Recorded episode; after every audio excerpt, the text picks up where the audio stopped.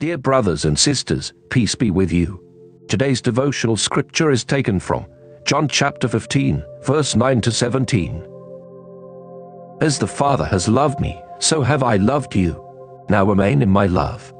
If you keep my commands, you will remain in my love, just as I have kept my Father's commands and remain in his love.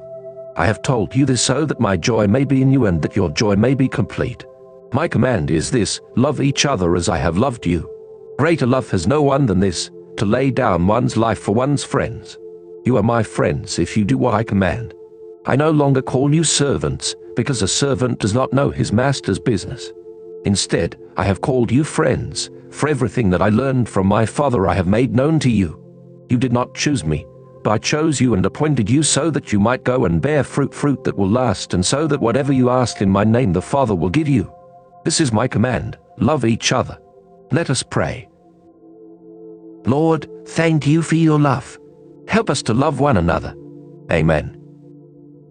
May God's love flow through you to others. Today's devotion is brought to you by Growing Faith at Home Ministries.